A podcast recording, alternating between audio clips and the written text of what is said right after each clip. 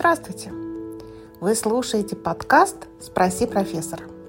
Это научно-популярный подкаст о том, что происходит сейчас в нашем быстро меняющемся мире, о том, что происходит в сфере экономики, финансов, управления, технологий и, главное, о том, почему происходит так, а не иначе. И с вами я, настоящий профессор, и зовут меня Оксана. В экономической теории существует два важных закона, которые необходимо знать, но которые не всегда правильно употребляются и которые как-то иногда бывают незаслуженно забыты. Это закон убывающей отдачи и закон убывающей предельной полезности. В целом они очень похожи. Попробуем разобраться, зачем они нужны, как правильно их употреблять и в чем между ними разница. Сегодня мы поговорим о законе убывающей отдачи. Закон убывающей предельной доходности, или который еще называют законом убывающей отдачи, гласит, что после достижения некоторого оптимального уровня производственных мощностей добавление дополнительного фактора производства фактически приведет к меньшему увеличению выпуска. Что же это означает? В рамках производства у компаний э, ресурсы ограничены, как, в общем-то, и у людей. Но, как это часто происходит, одни ресурсы более ограничены, чем другие.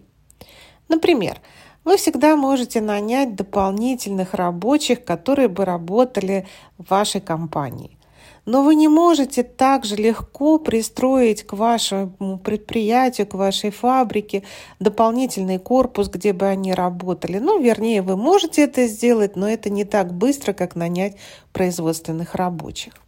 Тогда получается, что человеческого ресурса будет больше, чем могут позволить условия труда, и люди начнут мешать друг другу, а кто-то может даже начать отлынивать от работы или проявлять другие формы оппортунизма. Или еще один пример. Вы хотите построить дачу. Вы наняли трех каменщиков, которые делают свою работу в определенном ритме. Но вы решили, что нужно сделать быстрее вам построить дачу, и вы наняли еще двух каменщиков, которые должны, по вашему мнению, быстрее сделать эту работу. Однако периметр дачи весьма ограничен, э, ресурсы ограничены, и поэтому эти два каменщика, они могут оказаться лишними, ну, по крайней мере, может, не два, а один, они будут мешать друг другу, и тем самым вы не получите тот результат, на который рассчитываете. То есть количество итогового продукта станет неизменным или снизится, а вместе с этим может упасть и качество производимого продукта как на предприятии, так и в нашем примере с вашей дачей. В то же время бизнес может нести убытки, потому что всем людям, которые наняты были на предприятие сверх определенного э, количества, нужно платить заработную плату, а с меньшего количества реализованной продукции сделать это будет не так-то просто. Вместе с тем наращивать можно не только количество сотрудников, ну, например, то есть труд, а можно, допустим, столкнуться с похожей ситуацией при закупке сырья. Например, ваша компания производит одежду, и вы увидели, что какая-то ткань продается по очень низкой цене, и вы можете закупить этой ткани значительно больше, чем вам нужно в настоящее время. Вы закупили эту ткань и думаете, где ее хранить. Вам нужно эту ткань где-то хранить, то есть это должны быть складские помещения. Вы либо храните эту ткань на имеющихся складских помещениях, либо увеличиваете складскую площадь. Тем самым у вас не, вы несете дополнительные расходы по обслуживанию этого складского помещения, по его аренде и так далее. Это лишнее скажем так, в кавычках, ткань, она не будет реализована в срок, потому что производственные мощности вам не позволяют быстрее отшить из этой ткани. И тем самым вы понесете в отдаленной перспективе убытки, которые, может быть, будут сопоставимы, в лучшем случае равны тем самым затратам, которые вы бы понесли, если бы купили эту ткань по э, цене может быть более высокой, чем та, по которой вы ее купили, но в тот период времени, когда вам необходимо и позволяют производственные мощности. С точки зрения экономистов, преодолеть снижение эффективности производства можно, если одновременно нарастить все факторы производства, которые задействованы в создании стоимости, то есть продукции. Это так называемый экстенсивный путь, при котором можно увеличить, например, количество сотрудников соразмерно с количеством обрабатываемого ресурса и вместе с этим увеличить масштаб производства, если речь идет уже о каком-то промышленном производстве. Однако более интересным является так называемый интенсивный путь. При нем увеличивается не количество факторов производства, а их качество. Например, мы можем внедрять новые технологии, в том числе цифровые технологии, тем самым увеличив или улучшив производительность труда. Мы можем закупить технику с большей выработкой, которая нуждается всего лишь в двух э, сотрудниках, которые ее обслуживают. Можно обучить сотрудников каким-либо недостающим навыкам, чтобы они могли выполнять кроссфункциональные задачи. То есть они были бы так называемыми многофункциональными специалистами. Я прошу не путать с тем, о чем мы всегда говорим, что все делают все. Нет, просто этот человек, он может обладать какими-то еще дополнительными навыками для того, чтобы расширить сферу своей деятельности. Но опять-таки это при внедрении определенных технологий в производство. Вот этот путь является наиболее приемлемым, и он может как раз э, переломить негативную тенденцию закона убывающей отдачи.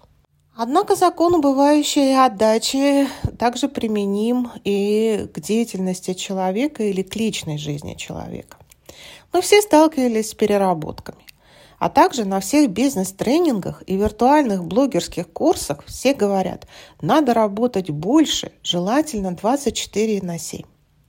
Вместе с тем психолог Грег Маккеон утверждает, что работать по 14 часов в сутки не только вредно для здоровья и психики человека, но и может привести к отрицательным результатам. Он утверждает, что по достижению определенной точки увеличение усилий не способствует лучшему результату. Избыточные усилия только все портят. Нечто подобное происходит с теми, кто привык верить, что чем больше усилий, тем лучше результат. Когда они, приложив большие усилия, не получают нужного результата, то начинают стараться еще сильнее работают сверхурочно, выбиваются из сил, зацикливаются на ситуации. Как правило, они считают, что их усилий недостаточно и не понимают, что по достижению определенной точки увеличение усилий не способствует лучшему результату. Эти избыточные усилия только все портят. Ну, но я думаю, что все сталкивались с так называемыми достигаторами, которые как раз и проецируют на общество необходимость постоянного увеличения усилий для достижения результата. Вместе с тем это все не так. Э, например, я пишу научную статью. За два часа я напишу три страницы. Но если я буду писать 4 часа, я не напишу 6 страниц. Я напишу 4 страницы – общий результат не увеличится, а уменьшится. Значит, в этот момент нужно подставить под сомнение необходимость моих новых усилий. Но те, кто не знает этого закона, они эти усилия удваивают.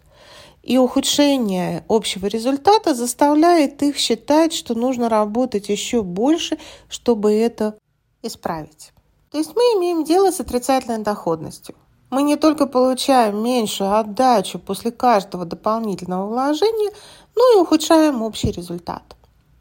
Например, при разработке какого-либо плана, написании программного кода или множество других требующих отдачи занятий наступает момент, после которого чем дольше вы работаете, тем хуже эта работа становится. Почему это происходит? Ну, прежде всего, вы устаете от монотонности вашей работы. Ваш ум ослабевает и отказывается работать как машина еще больше и быстрее. Любое, даже самое крохотное усилие собственно говоря, истощает вас. С этого момента ваша стратегия приложения усилий становится фактически провальной. И страдает не только конечный результат, сам этот режим ведет к выгоранию – ну, наверняка все сталкивались с такой ситуацией, когда нужно к утру что-то сделать, какой-то отчет дописать. Вы можете писать там до часу, до двух, до трех часов ночи. Все сталкивались наверняка с такой ситуацией, но э, в результат получается прям противоположным. Когда я немного отдохнув, вы посмотрите на тот результат, который вы писали ночью, далеко не всегда окажется, что те 18 часов, которые вы потратили на написание, беспрерывных 18 часов, которые вы потратили на то, чтобы написать этот отчет, они не привели к хорошему результату. У вас будут какие-то ошибки, ваши выводы будут недостаточно хороши, и тот э, начальник или тот заказчик, который получает ваш отчет, он будет недоволен и заставит вас его исправить. Таким образом, ваши усилия, ваши героические усилия, те 18 часов, которые вы беспрерывно писали отчет, они, собственно говоря, пропадут впустую. Это применимо к любой сфере. Например, вы хотите на работе достичь какого-то высокого результата. Э, говорят, что психологи всегда говорят по этому поводу, что вы хотите прыгнуть выше головы в социальной сфере. Ну, я не была бы в таких формулировках столь категорична, но вы хотите достигнуть какого-то немыслимого результата и кладете все свои усилия на то, чтобы на карьерный рост, назовем это так.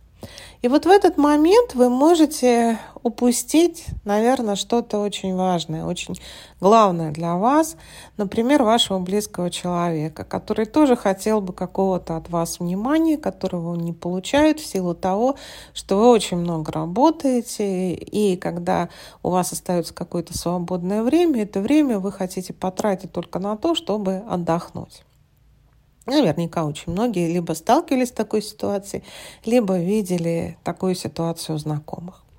Вы знаете, я вспомнила один пример, когда рассказывали про одного очень известного инвестора, э, человека, который вкладывал э, в стартапы большие деньги. Он рассказывал о том, что в свое время к нему подошли молодые люди э, с проектом, со своим стартапом и попросили вложить деньги, инвестировать в этот проект.